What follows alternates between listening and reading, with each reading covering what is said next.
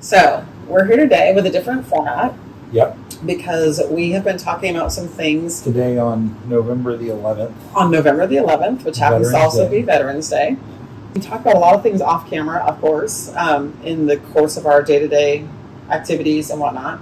And a lot of what you talk about it has supreme relevancy to the concrete industry and the construction industry, and it, it, But it's more of a macro level. at a at a macro level for sure, and taking world events and climates, not necessarily climate climate, but um, situations, and bringing all these factors in together and looking at the world and the industry in a way that I would venture a guess that nobody else is thinking about or considering. We're going to talk about um, economic influences, the current economic climate, Mm-hmm. and how that will impact construction and concrete in particular. Right. Okay, so kind of my thought for this, uh, you know, we just went through the midterm elections in 2022. Mm-hmm. and uh, you know the last year year and a half has been interesting to say the least lots of changes have happened we're in a we went from a low tax high volatility meaning there's lots of market movement lots of things going on in the economy lots of people making money into covid then the government's response to COVID was interesting to say the least.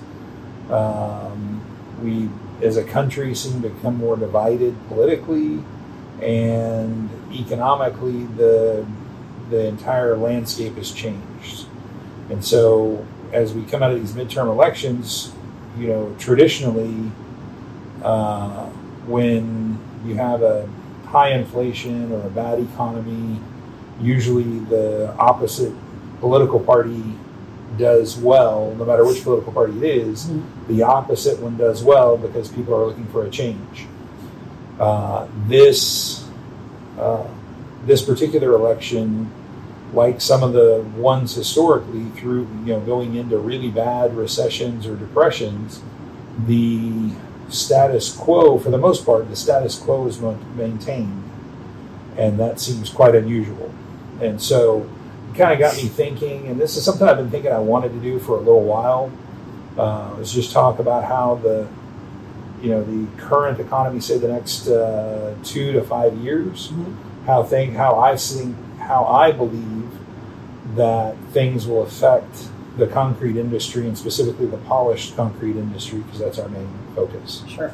So, um, and then we'll do a follow up kind of second half to this of how to navigate through that kind of unusual economy or what I think is kind of coming towards us. So I'll kind of kick it off with a little bit of backdrop Mhm. and just ask me whatever questions come to mind. Okay. All right. So, one of the biggest things, one of the biggest changes that will affect, it's already affecting our economy today, is coming from the government with government regulations and taxes. It seems like we've um, we've gone crazy with ESG, which is uh, you know energy efficient government, you know, governing through to make energy green energy. I guess Okay. is, is what ESG means. And so the government, it feels like, is pushing, trying to push us into a uh, into green energy, but they're doing so without us having the technology or the infrastructure to get rid of oil. Sure. Sure. Yeah. So it's like they're stopping a little too soon. Yeah, so we have oil and coal that Mhm. make up like 90% or so of the power of the United States. And in the last two years, year and three quarters, whatever, the government says, oh no, you can't fund, don't finance anything for oil companies, and we're going Right. to shut down all the coal power plants Right. and coal mines. Right. And so, well, let's push everything to wind and solar, except it's not always windy and it's not always sunny, and there's not enough batteries to hold the excess in the days that it is. So, you know you're running into issues all across the, the country. Of course. So that's number one. That is those policies are driving. You know, started out before COVID, before well, I guess post COVID, but before Ukraine and Russia, that policy started driving up the price of gas, Mm-hmm. stuff like that. The government then came in and said, hey, you know, we don't want to export any of our oil, we want to hold it here.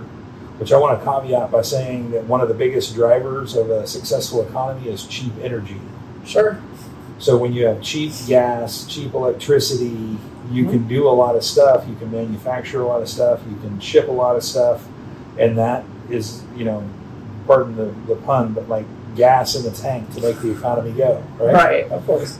So when you start attacking and driving up the prices of energy, people have to start cutting back. People stop mm-hmm. driving as much. You know, maybe mm-hmm. you got kids and you say, hey, you know what? I, you can't go see, you know, Joe that lives 30 minutes away. Right. You know, you Everything becomes very thoughtful. Everything Mhm. you got to think about everything. Let's turn off all the lights in the house. Yep.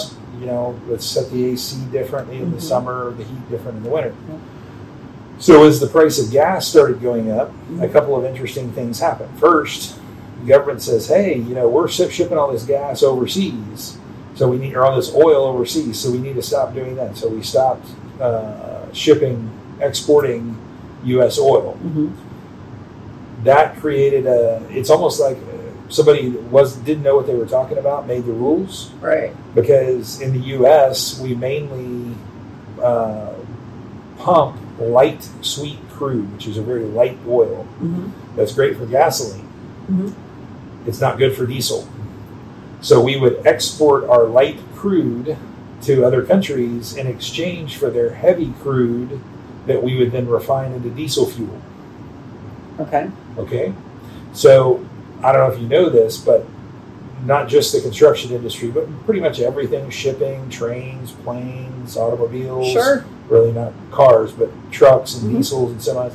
They all run on diesel. hmm Well, where what are we seeing now in the United States? In different zones, they they run completely out of diesel. hmm I was in uh, Virginia a couple weeks ago, and there was probably 60 big rigs lined up on the side of the road because the pilot and the Flying J and another big truck stop that were all at one exit, Uh-huh. none of them had any diesel. And the next closest station was about 25, 30 miles away. So all these trucks that know their trucks very well hmm I They can get not be, there. yeah. I can get to that exit. That's where I know I'll have gas. I Right. know I'll have diesel. Uh-huh. I'll fill up there and move on. That's my favorite place. That's where I like to go. I'm going to stretch it a little bit because I know I can get there. Right. They got there, couldn't get any further. Got all these trucks lined up on the side of the road because they were all out of diesel. So, um, you know, it doesn't really do us any good to have oil that can't hardly be used for diesel, but we hold it instead of export it. So then the people that we trade with can't do it. Right. So what that's done is it's driven the price of diesel way up.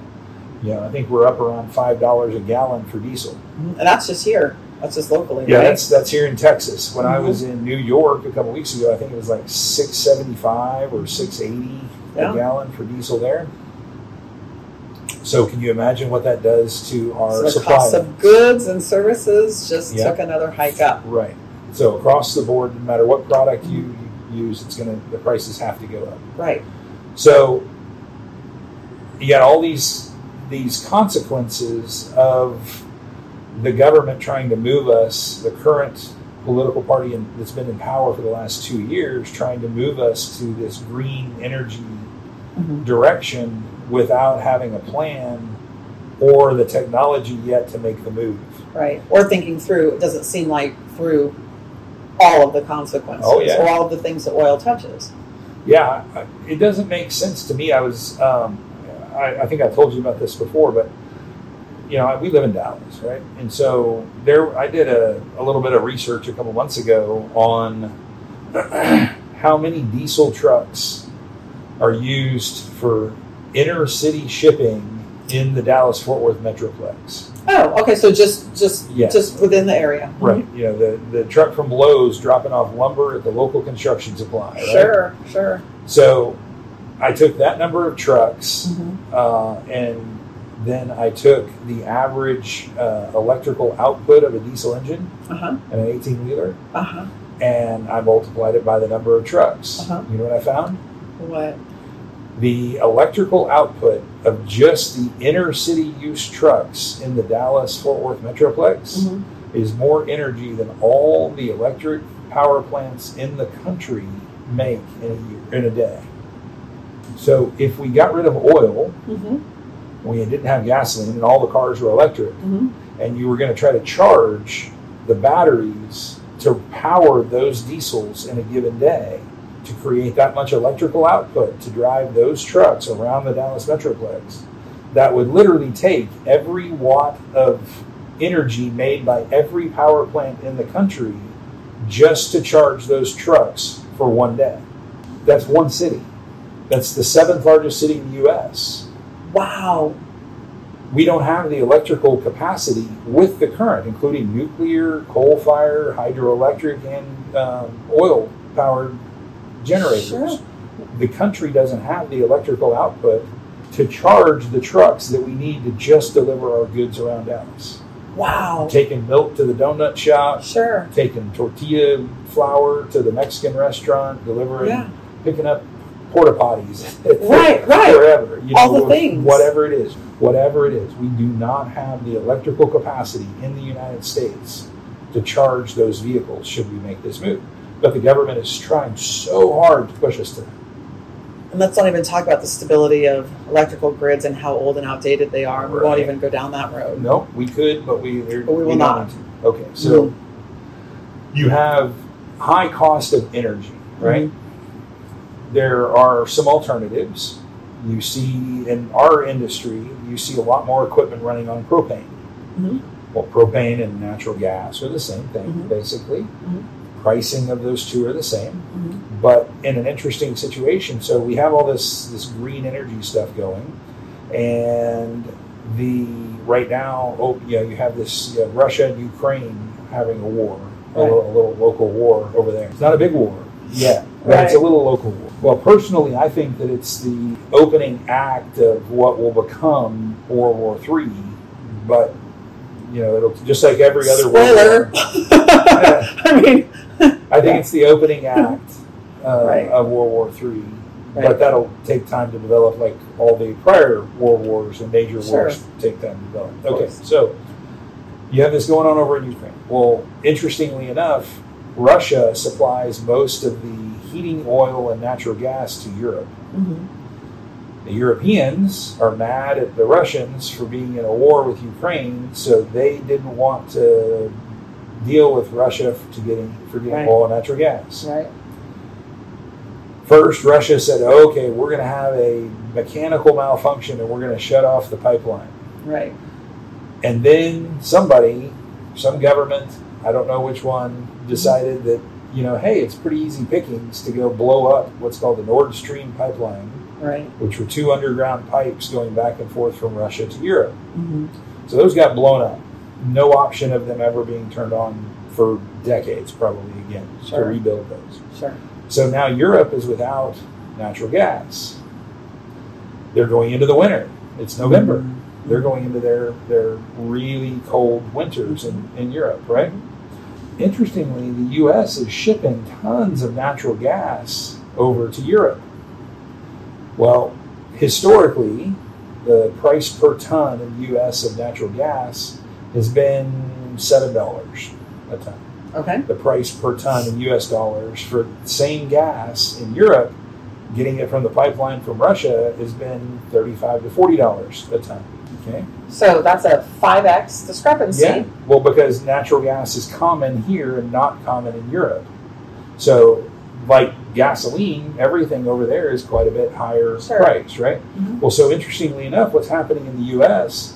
is our natural gas price has snuck up from seven dollars to like 23 24 dollars a ton Sure. and before the end of the winter it'll be $35 $40 a ton matching up with europe because who are our natural gas providers selling their natural gas to? At what price? Well, why would we sell it for Right. seven dollars when I can sell it for thirty-five? Right. Why would I do that? So our price here in the U.S. is going up five x. So the concrete industry has made all these shifts to running propane equipment, Mhm. which is much better in general, especially for big projects like we consult on most often Sure. because you have limitations of power, and so the propane lets you move around a lot easier, Sure. lets you set up and tear down easier. You don't deal with cords and customers and whatever else. Right. So the price to run those machines has Yes. gone up significantly Right. to operate that equipment. And so I'll get into some more of that later when I kind of start talking into the how do you navigate through this and, and successfully run your business through this. So Mhm. bottom line is the price of energy is going up, the price of shipping is going up. Um, you have all these all these things, right? Sure. So then you have another component, uh, which is the Federal Reserve Bank hmm and interest rates. So backdrop. hmm So you have COVID, right? hmm regardless of what you think about COVID, whether you think it's the worst disease in the world or you think it's like an aggressive version of the flu, I don't really care. It doesn't even matter what you think or I think. Right.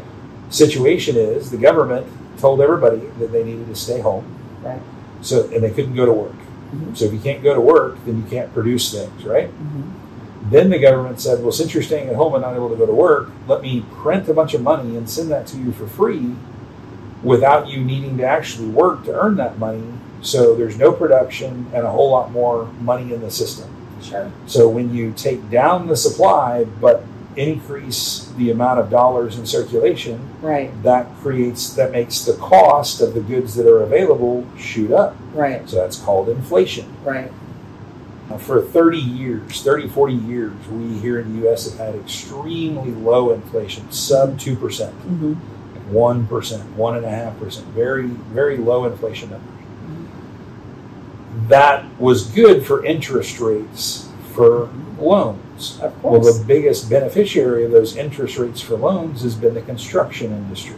sure. So, whether it's been residential homes, which Mhm. have increased in value exponentially, hmm uh, or commercial construction where the interest rates have been so cheap that you could build buildings even that you may not have had rented out fully because Right. the cost of the borrowed money was so cheap that even if you have 50% or 60% occupancy Mhm. that's more than enough to pay the note right. so if you get 70% occupancy Yeah. you're, You're, you're making money. money, now Right. you're making money because you're making more than what your note is right?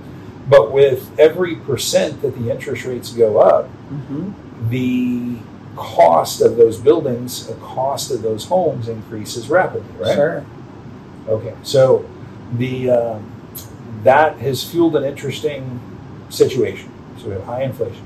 Mhm. The government wants, and the and they're using a relationship with the Federal Reserve Bank to control the interest rates, Mhm. pushing the interest rates up because if they can raise the cost of goods, Mhm. that will make people not. First of all, that will make people not want to buy them. Sure. So it'll decrease the demand, which should decrease the cost, hmm the price, the sales price, right? Right. Right. Thank you for the, The sales distinction. price, Mhm. not necessarily the cost, but the sales price. Right. When people don't buy stuff and you have a lot of stuff sitting, then you Right. sell it for cheaper until you can sell it, right? Exactly. The interesting thing to me about that is the government, if you look at the debt that the US government has, they really need inflation to be between like 2% and 8%, with preferably that 5, 6, 7% inflation every mm-hmm. year on year in order to deflate or inflate away their debt. So basically, they borrowed $100,000 hypothetically Mhm. and they borrowed it that hundred thousand dollars could buy you a car, a nice car, Right. Well, if they can make that hundred thousand dollars less valuable each year, Uh huh. and ten years out, that hundred thousand dollar car cost you one hundred and fifty thousand dollars. Right. Now their hundred thousand dollar debt is worth a lot less, so they're able to pay it off with cheaper and cheaper money. Sure. Does that make sense? It does. It does. So as the interest rates go up, there's a fine balancing act between inflation going up and the Mhm. amount of interest rate that the government has to pay to borrow the money. Sure. In the United States, we don't live on money we earn, we live on money we borrow. Right. So the government borrows money every day, every month, every year, Mm. all year. hmm So, with all that kind of backdrop set up, when you raise interest rates to lower the demand, hmm that means that, say, a manufacturing plant that makes watches, hmm well, they're not selling as many watches. So, what do you think they do to the people in their plant? They let them go. They lay them off. hmm So the government is willing, like the if you read the Federal Reserve Bank meeting minutes from the different feds, Right. the government is willing to have eight to ten percent employ- unemployment, to have that six to eight percent inflation, because over the period of years that reduces the federal debt, so they can continue to borrow more money, so they can continue to roll it into more social programs and Right. ESG subsidies and things like that. Sure. Okay. Kind of giving you a little bit of background here. I think that sometimes it's it, it can be confusing that one there's more than one reserve. Yeah. So you've got your St. Louis, you've got several others, and that they're not necessarily attached to the federal government. Yeah, the Federal Reserve Bank is a private corporation run separately that the government is basically outsourced making our money, making and managing the government's money. Right. Mm-hmm. So it's basically a subcontractor to the government. That's right. So but run by people that we did not elect right. that are nominated, put forward by banks. Right. So it's kind of a similar It's interesting. It's Well- an interesting situation all in its own to correct. understand what the Federal Reserve does. Correct. So I think that's just an interesting, like, huh? Like if you're if you're going to look at all of these things categorically with a big Mhm. giant question mark, I think that's that's also interesting. Let's Okay. let's go ahead. So, with all that in, in mind, Uh huh. here's kind of what uh, what we're looking at economically for the next I, I don't want to go out like five years but let's say the next 12 months 12 18 months something like that so with interest rates going up hmm the first thing that gets affected is mortgage rates Right. mortgage rates obviously people trying to buy homes hmm has been at a high for a long time. We, you know, low demand or low supply, high demand. People want to they can borrow cheap money, so oh sure. you can Mhm. you can get a a two hundred thousand dollar home with a mortgage rate that if you were borrowing that money at say 1978 or 79 interest rates Right. you would only be able to borrow about 105000 because your interest on that loan would be so high Right. that for the last few years I could have borrowed 250 and had the same payment. Right. Which is wild. Yeah, so if I can afford 2000 a month hmm and if the interest rates are at two and a half, three percent, three and a half percent hmm versus 12 and 13 percent, Mhm. well the difference in those is thousand dollars a month on hundred thousand dollars worth of loan. So if I could afford hundred thousand dollars before, now I can afford two hundred thousand dollars at a much Right. lower interest rate. And right? so that also does that artificially shoot up the the price of homes too, right? Well, so what that because you have a high demand, hmm there's not enough. They can't build them fast enough, so the supply demand uh, imbalance Right. drives up the price. Plus, people can afford more, Right. so why would the builders not charge more? Right. So it's the same, as similar to the gas situation with our exports. Yeah. If they if they if we can charge thirty five over here, then I guess we can charge thirty Why five. wouldn't we charge thirty five there? Right. Yeah. Okay. And so, yeah, I mean, if, if a builder says I can build ten homes a month Mhm. and I'm selling them at two hundred fifty thousand dollars a home, and I'm so, I sell all ten every month before I even get them before I get the first piece of lumber on the on the slab. Right. why would I not raise the price of those to three hundred thousand a month and see? Because Right. if I only sold eight of the ten, I'm making the same money. Right. Plus, I get two extra. Right. Right. Right. So I Mhm. might as well go ahead and raise the price. See what happens. Right. They raise the price. There's still demand. And they're still Keep money. profitable. They're Yeah. more profitable per house. Right. That's right. So where we sit now is that our interest rates are have gone up significantly. Mhm. I think right now we're at about seven and a half percent, eight percent. You know, it's like the bottom line if you've got really good credit and Mhm. lots of assets or whatever. The uh, you know, so significantly higher, right? Yeah. Well, so what that's done is the home sales trajectory has been like this for a decade. Mm-hmm. and now it's falling off a cliff. Right.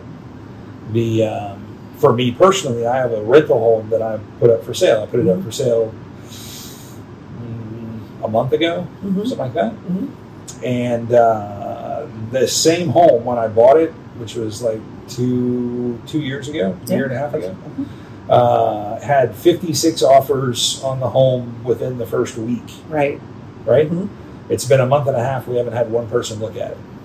Which, for anybody who's listening, the DFW market is hot. The area that you're talking about Yeah, is very very, very desirable, Yeah. very sought after, and that is But there's talk to any agent. I mean, they're just it literally fell off a cliff. Yep.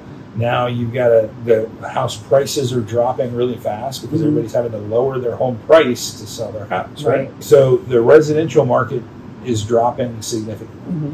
Commercially, new construction commercial is in the same boat. sure. Now the the dynamic, the the ratio dynamic. If I rented fifty percent of my space out before, I Right. can make my payment. hmm Well, now that my interest rate is five, six, seven percent higher Yep. than what I what I could get before, Mhm. my payment is now up. You know, maybe another ten thousand a month. Right. So now I need five more tenants paying Mhm. two thousand a month apiece to Right. make the ten thousand a month I need extra just to make the payment. Yep. So now my building needs to be eighty percent rented out hmm in order to make it equitable, Right. hmm To where I can at least afford to have that building, right? and now it's harder. So that's the that's the landowner's problem. Mm-hmm. And now, good luck finding more businesses that are clamoring to use that space, right? Right. Because everybody's scared. Nobody wants to open up a new business. Right. Nobody wants to do that. So uh, this is something that we've talked about before. It's something that I look at, uh, and I've been doing this for since 2006, 2005, 2006. Mhm. I look at Portland cement orders, Mhm. so Portland cement futures. Mhm. Um, when every year when a cement plant is going to you know they're putting their projections for next year they're Mhm. ordering their portland cement manufacturing raw base material Mhm. they can always dig out sand they can always dig out rock right Right. because you got lots of Quarries and places Mhm. right Mhm. but you can't just dig out portland cement that has Mm-hmm. to be manufactured and it takes a lot of um, energy to manufacture that Sure. well the price of energy is going up Sure. Right. but not even counting that Mhm. now the demand is going is going way down. Mhm. So in 2022, for the first time in 13 years, no, I'm sorry, for the first time since 1982, we've had more than a one percent drop. We had a 3.5 percent drop in Portland cement from 2021 to 2022. oh wow. The only the last drop was 2010. So 2008, 9, 10 was Sure. a really bad, great financial crisis, right? Right. Mhm. So that dropped one and a half percent, I think. Three and a half percent to 2022. Well, I want to con- check my notes here because I actually wrote this down. I wanted to make sure that I said it right. So 2023 is projected to be down 13 percent from 2022. So, so basically, to summarize, that means in all the other years since 1982, the biggest drop has been maybe one and a half percent year to year, yeah. right? Something in that, a single digit. Yeah. And you're saying, in in a crescendo, Right, the difference from 2022 to 2023 will be 13 percent. So, you know, we're in November. that's massive. most of the orders for 2023 have already been put in. So we know pretty close to what that is, right? With the home building market falling off Mhm. and commercial construction falling off, Portland cement futures have fallen off. People are not ordering the Portland cement. Right. So next year, even if the most amazing boom in the world happened and we found it started raining gold. Right, right, literally like Right. it was hailing gold. Right, and everybody had tons and tons and tons of money and inflation was at 40% because you have so much money. Right, you know right, you can just go buy a ferrari like you're picking an apple off the tree right, right. even if that were to happen Uh-huh. construction would still be down massively because they don't they Because haven't they made don't, the they don't have the materials. And there's no raw material there for the batch plants, the, the ready mix companies to actually make the gray stuff that goes out in the trucks that gets mixed to your slabs. So it's not just a, it's just not um, it's not that it's too expensive. It's not that it priced itself out. It's that they they looked at futures and said we're not producing. It's yeah. So if There, were, it doesn't exist. so the Portland cement for next March, hmm they would already have to be making it now Right. for it to work its way through the supply chain sure. to be in a batch plant in March. It's already it's already in process. Wow. So the fact that it's not being made means that no matter what. So It, I- means it's not being made. It Right. doesn't exist. So uh, I used a uh, government site to figure out what a 13% drop in Portland cement means when it relates to dollars of construction. Sure. So it's a pretty easy formula. You get 20 years. This is how much Portland cement is made. This is how much commercial construction has been done, which I'm focusing just on commercial because polished concrete, while it's growing Sure. residentially, it's not. That's not It's the not biggest significant. thing. Yeah. Mhm. So polished concrete, its biggest customers are commercial construction. Sure. So I'm only doing commercial construction right now. It's pretty easy. There's X number of millions or billions of dollars of commercial construction. There's X number of million pounds of Portland cement made each year. You divide it by out. You know, divide it out. Every pound equals X dollars. Right. So with a 13% drop, that's 123 billion dollars worth of construction that will not happen in 2023. That did happen in 2022. Wow. 123 billion dollars in new construction will not happen.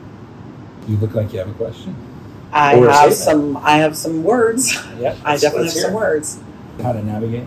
How to navigate for sure, but the those dollars, those missing dollars, those missing jobs, represent projects, people, companies, Mm-hmm. materials, supply. It, it, it- a lot of factors go into that 123 billion dollars. Well, yeah. So everybody concrete is a very complicated supply chain. Let's talk about related to that 123 billion dollar gouge out of the construction company. Well, I mean, I think that as far as uh, in the concrete industry, that's going to be a big hit, especially to the new construction side. That there'll be some pockets of the country that'll be better prepared, or better they will weather the storm better. Okay. Uh, I think that you will see people are already kind of fleeing the West Coast. Right. Um, you know, if you think countrywide regulations and taxes are bad, the West Coast is, you know, let's take the really bad, you know, federal Right. and tack on 50% more. Right. It's Okay. oppressive. Right. And so I think that people will leave there. I think that people will leave the north, continue to, to flee the north, Sure. northeast specifically. Yeah. So, you know, you have weather dynamics, but you also have a lot more regulation and, Sure. you know, a lot more political overbearing Mm-hmm. situations Mhm. in a lot of areas, right? And so states like Texas, where we live, I think will fare a lot better than some other states Mm-hmm. for new construction, Sure. specifically new construction. Okay. specifically. So. I'm pointing that out because Right. we're going to go somewhere here. Are we going new construction? We're not going to construction. Okay. We're going to go somewhere different. There we go. All right. Uh, Florida, you know, Mississippi, Alabama, Georgia, North South Carolina, yeah. Tennessee, yeah, Oklahoma, Louisiana, Arkansas. Um, you know that that whole south and southeast corner. Mhm. You have a lot less regulation. You have a lot lower taxes. You have better weather climate, especially for for construction and building things. So Sure. where You have a longer cycle to build. yeah, instead of having a six month or eight month cycle, you get an eleven or twelve month cycle. Mhm. You know, without near as much delay. Right. Well, that drives down the cost. Your labor cost is down. Your cost of living is down. You know, lots of things. So Right. I think that you know new construction will be significantly weighted more towards one region of the country, um, you know, than a couple of other areas that have over the last 30 years seen a lot of fairly consistent growth as well. Right. So let's talk about kind of where what that leaves for our industry. I think the price of concrete will continue to go up. Sure. And the demand for concrete will continue to go down as the price goes up and the number of building uh, building projects continues to go down. hmm I think that that's an opportunity for our industry to up our game. Okay. In the concrete place and finish side, we've been running a non-stop sprint for 20 years. And so when you run nonstop sprint, when you just go as fast as you can without ever having a day off Mhm. and never having a day of rest, Right. you your your employees trial by fire. You Sure. hire people, you throw them into the field. Right. You say, "Hey, follow that guy around for a week," and a week later, that guy is supposedly trained to run his job. Right. Now, does he know what he's actually doing, or is he just mimicking somebody else? But Mm-hmm. if you mimic, what's the telephone game? Right. You know, you lose things at each layer of translation. So Mhm. we see that in the as a consulting side, All the time. we see it, yeah, nonstop. Mhm. That you know, a guy five generations ago got an ACI certification as a Mhm. flat work finisher. Well, he Right. trained his brother, who trained a friend, who Right. trained his cousin, who trained that guy's brother, who trained a new hire, and now that new hire is running a crew that's finishing a grocery store. Right. So five generations from somebody who actually understood what does troweling and curing do to concrete. Right. No updates, and then you, That's right. and then it's dilapidation of time. Sure. And because you never stop running the sprint, hmm you never really get to take time to train. You never really get take time get time to take to learn hmm the implications of what you're doing, hmm which is one of the reasons why we have expert concrete training, right? Of course. I think that there's an opportunity here for the concrete place and finish industry to take a deep breath. And there will be a lot of jobs lost and there will be a lot of a lot of frustrating times, but there's nothing that you can do Right. right off the bat that's Mhm. easy, low hanging fruit hmm to stop that from happening. Right. It's a tidal wave. It, it's, right. a, it's a drop in the ocean. Government Right. set it up, it's Mhm. going to happen, it's already happening. Right. Decrease in construction, decrease in orders. There, there's no way to, Right. You know, oh, everybody's going to be great, right? Right. You need to make a decision if you're going to bail or if you're going to hunker down. Yeah. hmm Uh, and so I think now's the time. So the companies that are going to make it through, hmm I think, um, will contribute to that unemployment no matter what they do Sure. because they have less work, right? Right. So they're going to have to lay some of those guys off. Right. Well, the guys that they keep, now we're going to be running at a lot slower pace. Right. Now you're running a marathon, not a sprint. hmm When you're running a marathon and you're moving slower Right. and you have segments hmm and you get an injury, you kind of, you know, okay, I can take a little bit of time to Mhm. stretch out some and try to figure out how to do this the right way and can I make it through to the end, right? Yeah. That's, I think, the situation that we're in. Polished concrete is going to continue to grow. It's continuing to take over market share. hmm We'll get into that some more in a second. But where it relates to concrete place and finish, I think that this is an opportunity for the place and finish industry to do better training on their part. hmm Um, maybe go back to some of the basics. One of the things that we see all the time is curing of concrete. Nobody really understands what, why, or how we should cure concrete, what the benefits are, hmm I think that the concrete place and finish industry has been so focused on the get on the job on Monday, be Right. done and off, Right. and moved on down the road, and they don't see what the work that they turn over today, hmm what it looks like in a year when Mhm. the building is turned over, or what it looks like in five years or ten years with wear and use. How do we get and and would they care, even under the best of circumstances? So maybe with a slower, slower economy, there's there's less um, static to maybe hide behind or to have ambiguity behind. Is that right, or am I Yeah, I think that something? I think that as the economic conditions impress upon contractors, Mhm. the better quality contractors will be the ones doing jobs. And Sure. the ones Okay. that don't do near as good a work will not get the jobs.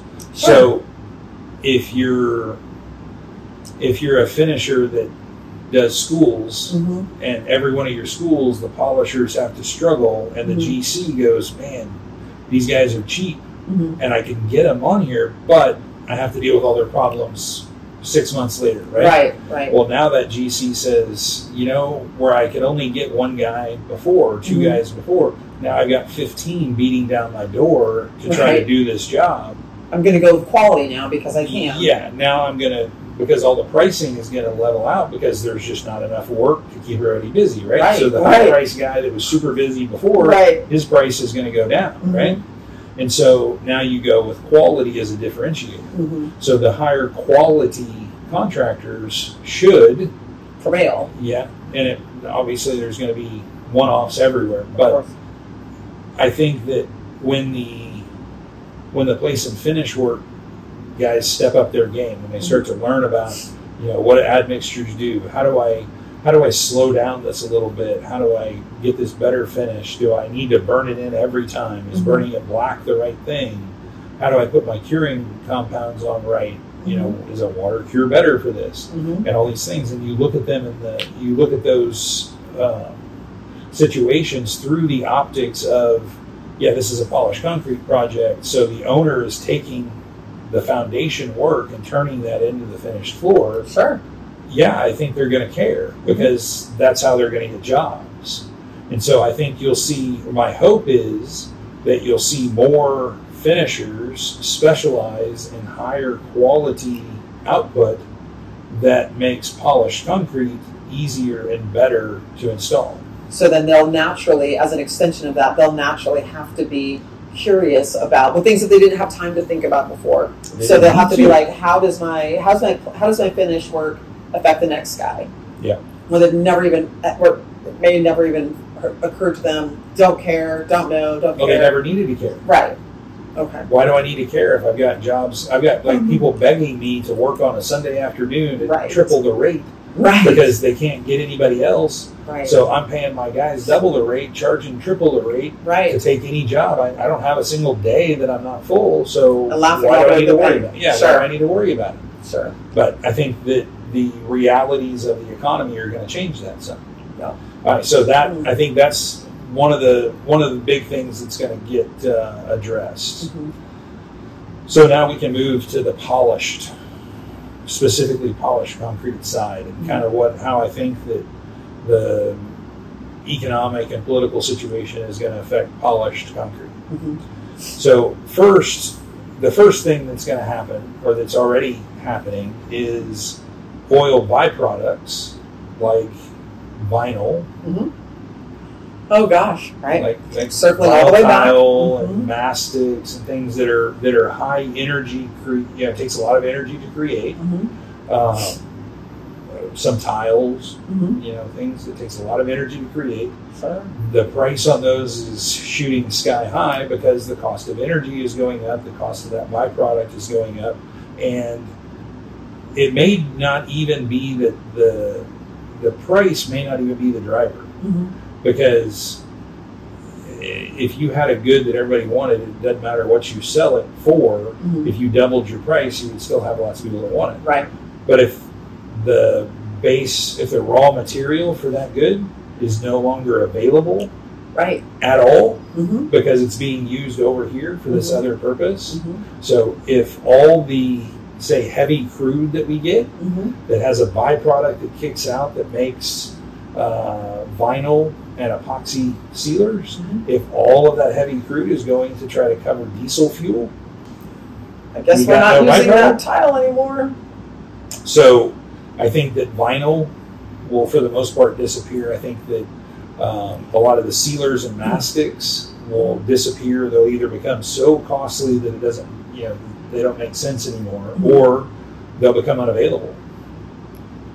Now we saw a company go out of business this past year. Yeah. Okay. So one of our customers Mhm. is uh, is Target stores. Mm-hmm. And Target has done white vinyl for decades, Mm-hmm. and uh, earlier this year, the manufacturer who makes that product for them declared bankruptcy and said, "We're no longer able to supply your vinyl." Right. Well, that kicked off a conversion to polished concrete, uh, where you know they're going to do a lot more polished concrete stores than what they've done in the past because they don't have the material Right. to do it a different way. Right. Right. Because it's gone. Well, I think you're going to see that play out across a lot of projects. The most impactful, probably, to the polished concrete industry will be grocery and larger retail box stores that have vinyl. Mhm. So, even though polished concrete has been growing for years and years, Mhm. And you have a lot of stores that are polished concrete. Let's say everything that's been built in the last 10 years is polished concrete. Well, what about everything that was built in the 30 years before that? Right, right, right. You know, say 1980 forward. hmm Right. It's a lot. The um, I looked up something here, so I wanted to find out um, how much of what we have currently in the U.S. is older buildings. Sure. So I looked up commercial construction data from 1980 to present. hmm So in the 10 years from 1980 to 1989, uh, we built 915 million commercial construction projects in the U.S. in that 10 years. Projects. Yeah. Not even square foot or square feet. Oh no, I, Okay. there's no way to even tell that. It was a lot because Okay. back then we built a lot bigger buildings, you bigger manufacturing plants and Sure, that's right. That's right. Because You we, think about malls, yeah, because we didn't have all the logistics of the online. Right. Okay.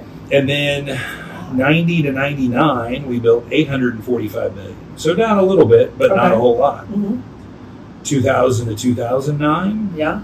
700 million. So down 200 million from two decades before. Okay. Okay, 2010 to 2020, Uh huh. down to 400 million. Wow. Okay. From 20 till now, 8 million projects. Really? Way, way off. Way, way off the number. Okay. So you have the last two years, we've Mhm. not built near as much, which makes sense because you've had COVID and then now high interest rates, Sure. things like that. I was planning to build a commercial building that, you know, I backed out of because I was worried about the what was COVID going to do to Mm-hmm. retail cost per square foot for retail space. Super smart move. So I backed out of that project, Mhm. lost some money, but in the end, probably made out all right. The new construction commercial has been going down since 1980, right? That I think opens a big door for polished concrete Mhm. because one of the things that we can sub out is instead of them recovering the floor with tile, Mhm. we'll take the same machines and grind and polish the floor. Sure. So I think that our industry has some opportunity here to focus on the remodel side of business and continue to take over that that market share and work that re- remodel side, reconstruction, uh, reclamation side of the commercial industry. Mhm. Go find all those buildings from the 80s and 90s, Mhm. some of which have not even been in use for 10, 15, 20 years Right. but um, with geopolitical now kind of Blow that out. blowing it back out, yeah. Mhm. When you think about you know China's no COVID policy, tensions in Taiwan, you know the cost of shipping and all that, Mhm. I think a lot of companies are trying to reshore manufacturing. In fact, uh, one of one of our good friends and another customer of ours, Mhm. uh, I was with them earlier this week looking at a project, and the owner of that company left the project that we went to go look at and went to a big trade show Mhm. because he's trying to find a new supplier for his goods that are normally been made in China. He's trying to find a new supplier here in the U.S. and he's willing to pay more money because Mhm. the cost of shipping and the, the logistics of timing trying to get goods out of China has Mhm. gone so high that And it's Even- unpredictable. there's a there's a piece right. in there that there's like that amount of unpredictability. the cost doesn't too even matter, hard. right? Right. Mhm. So the uh, uh, so yeah, he went to a trade show specifically in Cleveland of all places. Really. Went to a trade show to try to find a new supplier. Mhm. Uh, to, to get his goods made here in the U.S. So what that means is, as you start to reclaim a lot of that manufacturing, well, guess what? A lot of manufacturing plants have been shuttered. They've been mothballed. Right. Yeah, Right.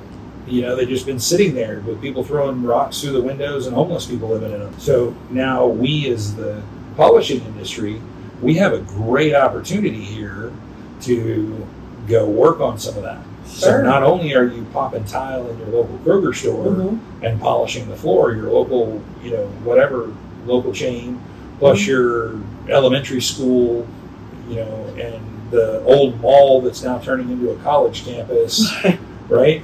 Right. You know, all of these buildings, Mhm. if they can't get the tile to put down to go replace the tile, Mhm. We're here. Hey, hi. Yeah, Right. And guess what that feeds into that the government's trying to push? The green energy Sure. situation because polished concrete is a lot lower maintenance. Mhm. You don't have all the waste from wax and strippers and the Right. waste tile. And it's a lot cheaper to maintain. Lower, you know, lowers your overall energy costs. You can make a high reflectivity, so you lower the amount of light that you need in the space. Oh, wow. Uh huh. Thermal mass for heat and cool. It's a Mhm. lot easier to move air around on a on a concrete floor than it is on a tile floor, say. And so all those things mean that polished concrete, which we've known for years, plays into the green building movement. Well, Sure. now we can kind of double down on that Right. and take advantage of the government situation where they're trying to push that anyway, and I think exponentially grow the industry. I like that. I mean, it's like we've laid out. There, it's a, it's a, it may be a bit of a bumpy road to get there, but it might not. It doesn't have to be maybe quite as bad because there is all the opportunity in reclamation. So I think that a lot like the concrete place and finish on the Mhm. polishing side, there's some technological advances that are already kind of coming Mm-hmm. down the pipe. I've seen quite a few things, but there's a lot of stuff coming down the pipe that will work good for our industry in the in the reclamation side. And for those of you manufacturers that happen to be listening, keep up the good work and keep letting me know what's going on. Right. right. Um, but I think there's a contractor component that we can talk about as well. So a lot like the concrete place and finish guys, the good concrete polishers, they've also been running that sprint for Sure. years.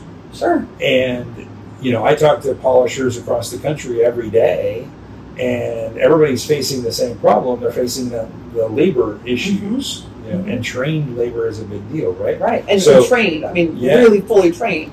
Post pandemic, post COVID, uh, it's hard to find guys who want to work. It's hard to Right. find people that want to that want to go to work. Mhm. Pushing a grinder and dragging around vacuums and down on your hands and knees doing edges and Sure. filling repairs and actually hard labor, right? Right. Physical labor. Right? Mhm.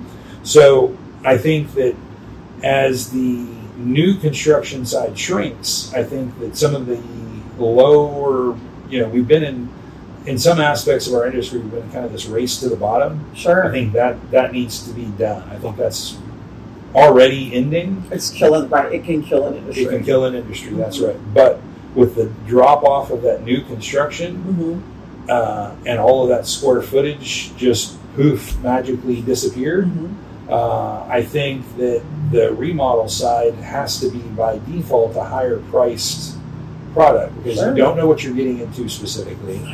Um, you know, and so I think there's some opportunity here for the for some of these for companies that have focused on new construction to now spend some time also training the valuable good guys that they want to keep Sure.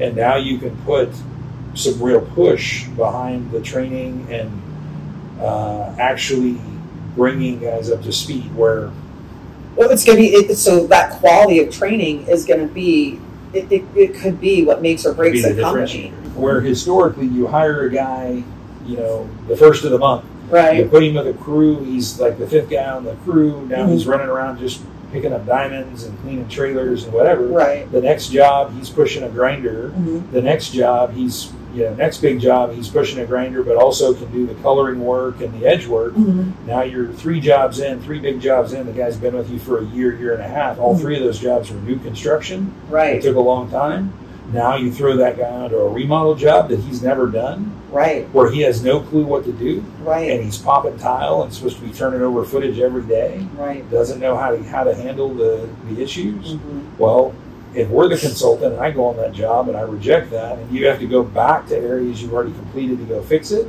Right. that's a money loser for you, right? So I think it would be just like with the concrete place and finish with the polishing side, there's some opportunity here for as we slow down a little bit as an industry for the next, say, three to five years, right. this is the opportunity for us to catch up on the training game Sure. and move our quality of workmanship up. Right. And and because it again because you'll have to and it'll be cost effective to do so. Right. A little bit here. What is that like the don't trip over nickels on already dollars? Well, we've been we've been running so fast that if we drop a hundred dollar bill, it's not worth the time we take to pick it up. Sure. Because there's so much work been out there for the last you know 10, 10 12 years Right. uh, if you if you're a decent contractor you've been booked out you know six months nine months in advance you got work right and so as i'm talking to contractors all across the country everybody's in the same boat i have a little, i'm finishing up a lot of stuff now but i'm not really i don't really have a ton of stuff on the books for next year Right. like i have in years past Right. So i think there's some opportunity there so Sure. I think that you know while overall um, I feel that we need to continue to expect inflation to go up Mhm. and we need to continue to expect unemployment to go up. I think there's some pretty good opportunities in our industry for um, for big leaps forward, especially on the polishing side. I think that our industry has an opportunity to take the, the next step in our maturity. If we, if we started, you know, let's say that we were in uh, from birth, we're in fourth grade now, Right. and we have the opportunity with a little bit of a slowdown to Mhm. actually go back to school and learn a whole lot more. Right. So instead of hitting the world at fourth grade, fifth grade, now we're going to jump all the way to seniors in high school over the next couple of years. Mhm. And so we can really take a lot of a big jump up in our maturity as an industry. Sure. Um, so I'm excited to see how that happens. All right. That's that sounds really hopeful, especially Yeah. with all the well with the bad news. Uh, you know, it seems like it could be um, unsettling information. That's actually a really great silver lining. And a real Yeah, you know, I, I listen to the news, which obviously they make their money by scaring everybody, right? And I Mhm. hear things like, you know, oh, we're you know we're running out of diesel everywhere. Right. Well, we have some. Right. We're not. It's not like we're going to run out tomorrow. Mhm. Um, I see that you know the energy stuff. Uh, yeah, we have. It's going up, Right. but it's not like it's the end of the world. Right. And I think that there are some silver linings that can really move our industry forward. So Well, and that's what we have to do. I mean, we have to find those opportunities, and it's you're well equipped to do so. You have a very unique way of looking at things to uncover opportunity where it might not be so obvious. looking at you know talking to the owners, talking to the retailers, the mm-hmm. property managers, the owners, talking to the manufacturers, and talking to the contractors. Sure. Each of those individually don't talk to each other constantly, Right. right? hmm And so having those three different perspectives, I think, you know, lets me see things that are harder to see if I'm in one of those other buckets. Right. So Awesome. I think that's good for this segment. All right. Thank you for taking the time to walk me and everybody through that.